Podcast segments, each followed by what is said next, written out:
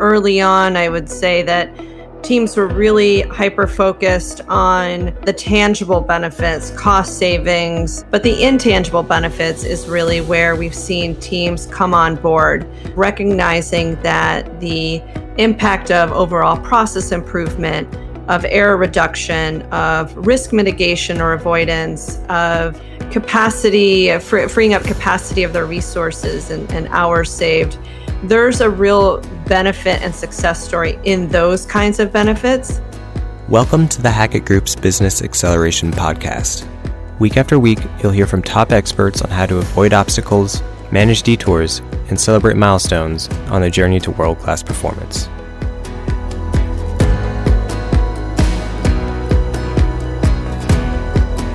Hi, this is Vin Kumar, the host of your podcast today.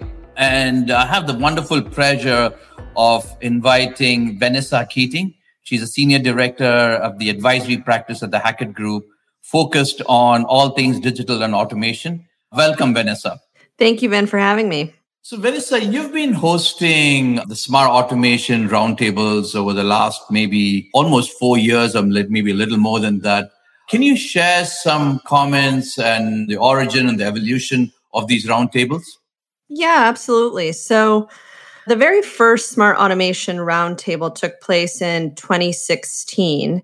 And in 2017, we began to host these on a quarterly basis, really driven by client demand. These sessions are kind of an open type forum. We typically have a few topics that are top of mind and really delve into the conversation fairly organically, where the different participants will ask each other questions, share some perspective and insight, things that are going well or not going well within their own smart automation programs. So the conversation, I should say, quickly evolved from what is RPA and how do I use it to opportunities, heat map discussions. What is the optimal governance structure? What kind of investment is needed to maintain these types of programs?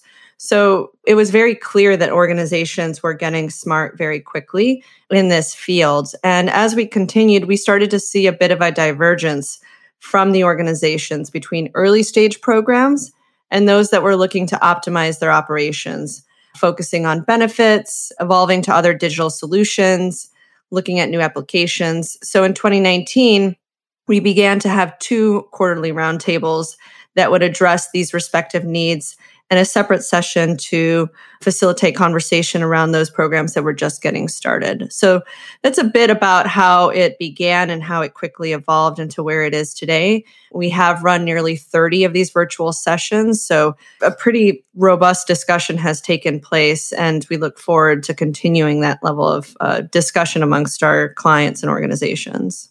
And perhaps Vin, I could continue kind of on the evolution theme, if you will. And and can you provide some perspective of what you have seen across your clients as it relates to their governance structure or their COE setup? What have you seen change as you've been working with the organizations that you continue to interact with? Vanessa, this is a great question, right? You've seen these organizations create this as a small units where they were doing the RPA automation started off and now has expanded enterprise wide with different organizational structures to do that. Initially, what we noticed was a particular function kind of taking, uh, getting curious on an RPA and adopting RPA for their function and slowly started expanding to provide the service to other function to become a much more robust organization within the enterprise where you have got a hub which is sets the governance of what sort of automation to be using, what RPA tools to use, or other types of RPA or automation tools to be using. They've also created best practices on use cases and where we should be using which type of tools. You've also seen them kind of create an infrastructure to host these uh, solutions and monitor these solutions created educational material to make aware of uh, and evangelize this technology across the enterprise. That's kind of the responsibility of the hub. Whereas the spokes have become, and usually the spokes are established in functions that have a huge, a large need for these tool sets. and they are focused predominantly on building the automations for their function and monitoring it and doing the break fix support for their automations within their uh, spokes. So you've seen this evolve from one part of the organization becoming to an enterprise wide, and the predominant operational model is the hub and spoke model, which we have seen being established. One of the things, uh, what we have seen, Vanessa, as this is kind of expanded, is this whole concept of citizen developers, right? You've seen this, the tool providers kind of speaking about it on they're coming on different commercial setups to increase adoption within organizations and making it available almost for anybody who's skilled and wants to do it the ability to build these automations. So can you maybe shed some lights on what you've heard clients talking in your roundtables on this whole concept of citizen developers Absolutely, and um, I think it's a it's a perfect segue from the COE model as the organization is starting to expand the amount of automation within their their organization, expand the capabilities, expand the level of service through their COE. They're also trying to identify ways to move faster, be more agile, get the average business user involved and perhaps identify some resources that may not have otherwise been identified to be a part of this. And so the way that they can do that is, is sort of twofold. One is the technology, this increase of low code or no code kind of software that allows for sort of a non techie person, if you will, or average business user to at least kind of play with the software, become more familiar, and actually be able to, to build a bot, if you will, build an, an automation. And initially, it may just be something that's relegated to, to their desktop, something as simple as sending out a standard email or logging their time and expense reports, right? And then increasing complexity from there. And it's of lesser cost than some other types of automation tools that the enterprise might have to acquire a license for. So, one is the technologies enabling the organization to expand beyond this uh, COE model into the average business user, a la a citizen developer. The citizen developer, however, should be treated almost as a dotted line resource into the COE. And I say that because we have seen a number of organizations really jump on the idea of a citizen developer become somewhat enamored at the idea of having an average business user leverage these solutions and expand the scale and scope of their automation program. But without a really good governance structure, without a level of standardization, without some protocol involved, it can really turn into the wild, wild west fairly quickly. And so teams that have a good structure in place, who have a way of providing some oversight, some mentorship to these citizen developers, as well as a level of accountability. So perhaps it's a build one automation a quarter, for example, or when the automation breaks, how do you plan on restoring that automation and ensuring that it continues to move forward? So that maintenance and support model, that's not necessarily something an average business user would think about as they're building this out. So it's up to the response. The, the onus is really on the COE to make sure that they are thinking of those things. So everything from accountability, responsibility, specific goals and metrics, and treating them almost as an extension of their quote unquote project team is really where you're starting to see the, the organization benefit from the citizen developer model and really leverage them as a way of digitizing their operations. So it's certainly an enabler but it needs to be done with some thought and with some care, as well as also considering the agile nature of the overall premise of the program as well. You know, that's a great point you bring up, Vanessa, because I think the concern some I hear is is the control and the governance around it. And it's what you're saying is yes, anybody can become this a, a citizen developer and build automations, but they're almost like an extension of the spoke or the hub that they are attached to. So they can follow the governance the best practices and there is certain guidance that they have to adhere to uh, while they're building this automation on the the thoroughness of the testing and the documentation. So if they are if they are not in the office that the automation somebody else can fix it if it's broken or they leave that it, it gets in, institutionalized as part of a standard operating procedure so yeah that's that is really interesting and that it is not just that everybody it's not they want it to become like the, the, the you hear the vendors talk about it becoming almost like the excels of the world that everybody has and has it on desktop. But what you're saying it's a little more governed than traditionally how you would use an excel. That's right. And i think one that should make some compliance and risk management uh, folks happy to, that we say that. But on the second piece of it is these tools are going to expand in capability and in power and so I think one is maybe now, and, and there actually have been cases where they've brought down whole servers and systems. And so we want to make sure that that doesn't happen as the, this sort of enablement continues. And at the end of the day, the organization should be tracking the, the level of benefit that is being derived from these automations. They could almost go on rogue and, and really do this underground, and we, we, we want to stay away from that. So you're absolutely right. Yeah. And I know one of uh, two of my clients actually in uh, heavily regulated industries had that concern. They had a lot of these what they call end user computing going on, and uh, the regulators came and said that hey, we need to bring them in under a much more stricter governance model because they were in the regulated industry to do that. So that was really interesting, and I think it's a caution for folks embarking on this on the citizen uh, developer. That's right. That's right. Yeah.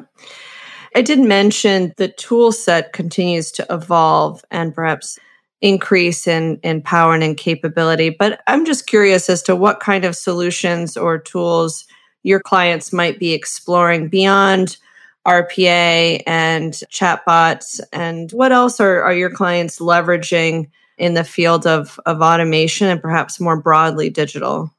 Yeah, it's a great thing, uh, Vanessa. And they always say that RPA was the initiation into the business taking ownership on the automation front of their processes and their functions. And what we have seen is, you know, RPA is a great tool, but it, it is not the best tool for every use case. And you have started seeing this.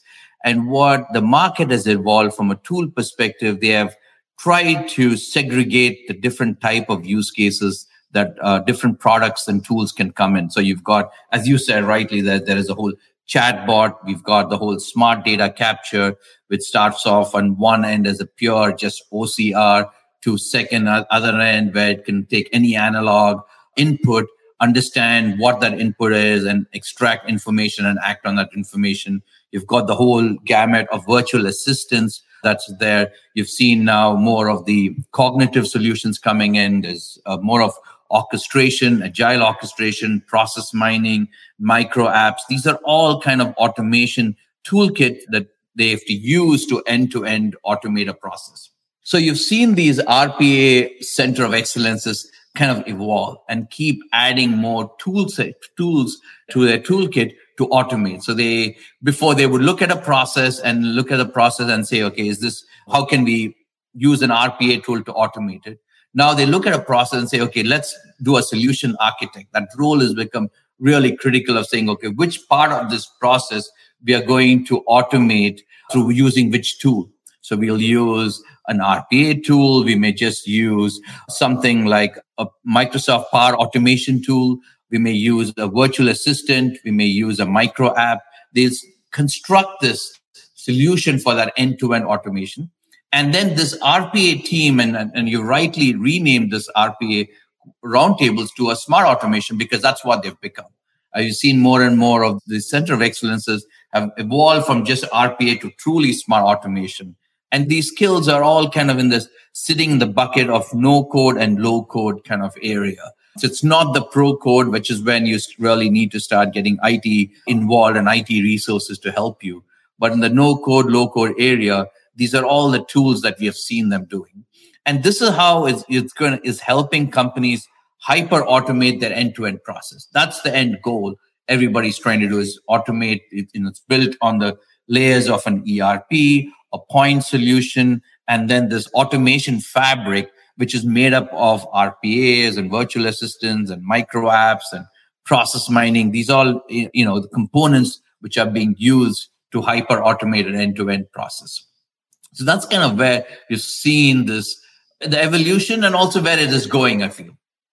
Hyper automation. That's that's a, a, buzzword of the day, if if I've heard one. But I think there's a lot. You've you've broken it down pretty nicely, and it's much more than just a trendy trendy topic. Yeah, and and you know the other term you will see us use is kind of this automation fabric. You know, you've got to, and the reason we use that it's kind of stitching, right? You've got all these different little solutions that you're going to do, and they're going to be very specific, really small. But then when you all stitch it together, sitting on top of your ERP point solution and this layer of automation is kind of really going and applying this whole manufacturing mindset to an end-to-end process. We look at a transaction, you see the life cycle of the transaction, and you're automating as much as possible with the goal of you know companies are setting targets at 60% to even 80% of the manual work is the objective of to automate that that's kind of where we're seeing this trend going yeah that stitching together paints a nice visual i think for for our listeners and and really thinking through how to use the different solutions almost at, at different intercepts and, and different points in the process i think that's a great visual for for folks to hone in on one of the things Vanessa had is while you know when you work with that with your roundtable members and participants, how are they approaching and quantifying the value delivered through this automation? Any any thoughts that you could share with? Absolutely. Yeah, and and there's been a bit of an evolution on this space or this topic as well. Early on, I would say that teams were really hyper focused on the tangible benefits, cost savings, dollars taken out, FTEs removed. And that was just looking at, frankly, RPA. And I think there was a quick realization that we weren't going to get whole teams replaced by RPA. And it was going to require a bit more one stitching together of other solutions, but also some actual FTE and resource ownership and accountability and responsibility over these automations. Really, these should be enabling the user or the resource to do their work more efficiently and to do other work more effectively. So there's the tangible benefits are still something that absolutely are being captured. Uh, that could be in the line of cost savings or cost avoidance. And in some cases, it might be some resource replacement. But the intangible benefits is really where we've seen teams come on board, recognizing that the impact of overall process improvement, of error reduction, of risk mitigation or avoidance, of capacity, freeing up capacity of their resources and, and hours saved. There's a real benefit and success story in those kinds of benefits. There has been some ebb and flow in terms of how do we best measure those impacts. But I think the fact that teams are starting to pay attention to these intangible benefits early on, as in kind of the very beginning stages of their automation release, allows them to establish a baseline and capture a more holistic view of the value that could be delivered. And then when we look at factors like complexity of the automation, so is it interacting with your transactional system? Are you posting to the GL? Is there kind of a external type of communication that might be going out that could be sensitive? If the automations are now engaging at that level, there's certainly going to be perhaps a, a higher degree or higher value of benefit derived from that it, it does become a bit trickier in terms of how do you quantify that into dollars and cents, certainly. So it is, it continues to be a bit of an evolution, a bit of a storyline. I think the next stage where we're seeing organizations focus is in particular for those groups that are providing this as a service to the enterprise. How can they monetize the value that is being delivered. So, how can they bring back that benefit into their own organization so they're not simply seen as a service or as a cost center, but are actually able to reap some of that reward of the of the benefit that they are proving out in the automations that they are delivering to the enterprise that's what we're seeing kind of the next wave focus on moving away from a pure cost center play into being able to monetize and potentially benefit from some of the automations that they are servicing or providing to the enterprise very interesting of saying okay how do we move away from just seeing it as a cost takeout solution. Yeah. And I guess kind of forward thinking as we're talking about organizations sort of looking at the next stage, next level, what do you see or where are you seeing clients go? What kind of trends do, are you anticipating? Are you starting to see come out and become realized? It's a continuation of, you know, you were talking about the automation fabric and where you were saying that's going to be more than just the cost.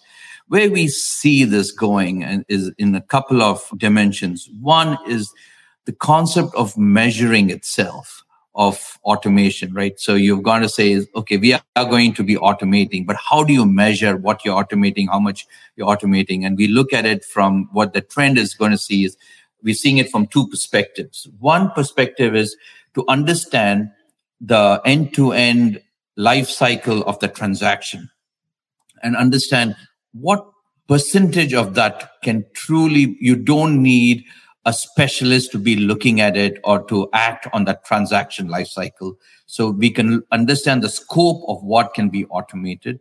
And then you measure how much of that scope you're actually automating, right? So if you say that a transaction goes through 10 steps and we realize there are two steps that we have to be experts need to be involved in the transaction processing then we say okay well, let's look at the remaining eight steps and we say that's your scope of automation and we keep measuring how much of that we are going to be automating and that's what we call the stp rate or straight through processing rate and that's becoming a key measure for companies to evaluate how they're progressing on the transformation journey the second is to also try and see okay, how many of these transactions, types of transactions are going through this process. So we're trying to see the adoption of this STP rate across all the transactions within a function.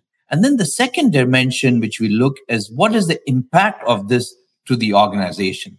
So today, if you look at an organization, you know, servicing a particular function, it kind of follows looks like a pyramid where you've got a leadership team on top you've got a middle layer of managers and uh, maybe experts and then you've got a broader layer of folks actually processing that transaction so as we automate more and more that bottom layer is going to get narrow and the shape goes from a triangle to more a barrel shape organization structure so the STP and the shape of the organization are the two leading indicators of how an organization is transforming digitally. So that's a big trend that organizations, which we see, will focus more on as we go forward. The second dimension is all about how we are going to make it enabling the business, right? That's all we are trying to focus on is looking at not only efficiency and effectiveness, but the whole experience of how we're going to enable the business to do what they need to do from a G&A perspective. And this automation is going to be helping them. It's not so much of what tool do I use? Do I use a single tool? I use multiple tools. In the end, they wanted it to just happen. So the ease with which we work.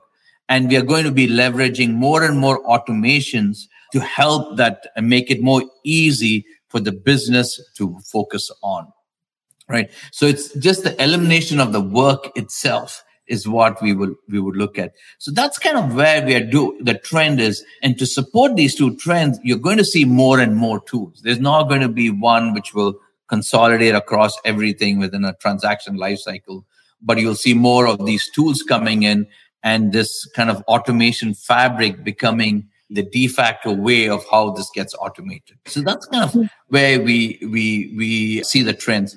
Any last thoughts, Vanessa, before we wrap up the podcast for today? Well, I guess one final thought would be the the last point that you made there around tools coming out and solutions coming out into the marketplace. We certainly see kind of more more tools coming out and it becomes a bit onerous or could be a bit onerous for teams to really stay on top of that landscape what's important, what should they be paying attention to, what comes next. So I think having individuals or a resource and an innovation team that can kind of stay on top of those trends is certainly something that that teams should be mindful of. And I think that's where your roundtable is so useful for a participant because they come to that roundtable and hear others on what tools they've you know discovered or they're using it. And that also helps them to keep abreast of all these because you're totally right. We'll see a prolific prolification of all these different types of automation tools there and sharing and bringing these practitioners in this area and seeing what they have seen or what they have used and the efficacy of that automation is mm. going to be tremendously benefits. And I think that's one of the biggest benefits of folks attending your quarterly smart automation roundtables. Vanessa, thank you so much for taking time today to, to speak with us and sharing your observations and learnings. I know our clients love your the, the virtual roundtables and are looking to use and, and have more of these roundtables focused on technology. So again, thank you for today and have a wonderful rest of your day. Thank you, Vin. Appreciate the time. Thanks for listening. You can find the audio, helpful resources, and a transcript of each episode at podcast.thehackettgroup.com. If you liked this episode, please share it. You can also subscribe at Apple Podcasts or your favorite listening app so you never miss an episode. We'd welcome your feedback by tapping the rating on this or any episode, or send us an email at podcast at thehackettgroup.com. The Hackett Group is a global leader in defining and enabling world class performance. Learn how we can assist with your improvement journey at www.thehackettgroup.com.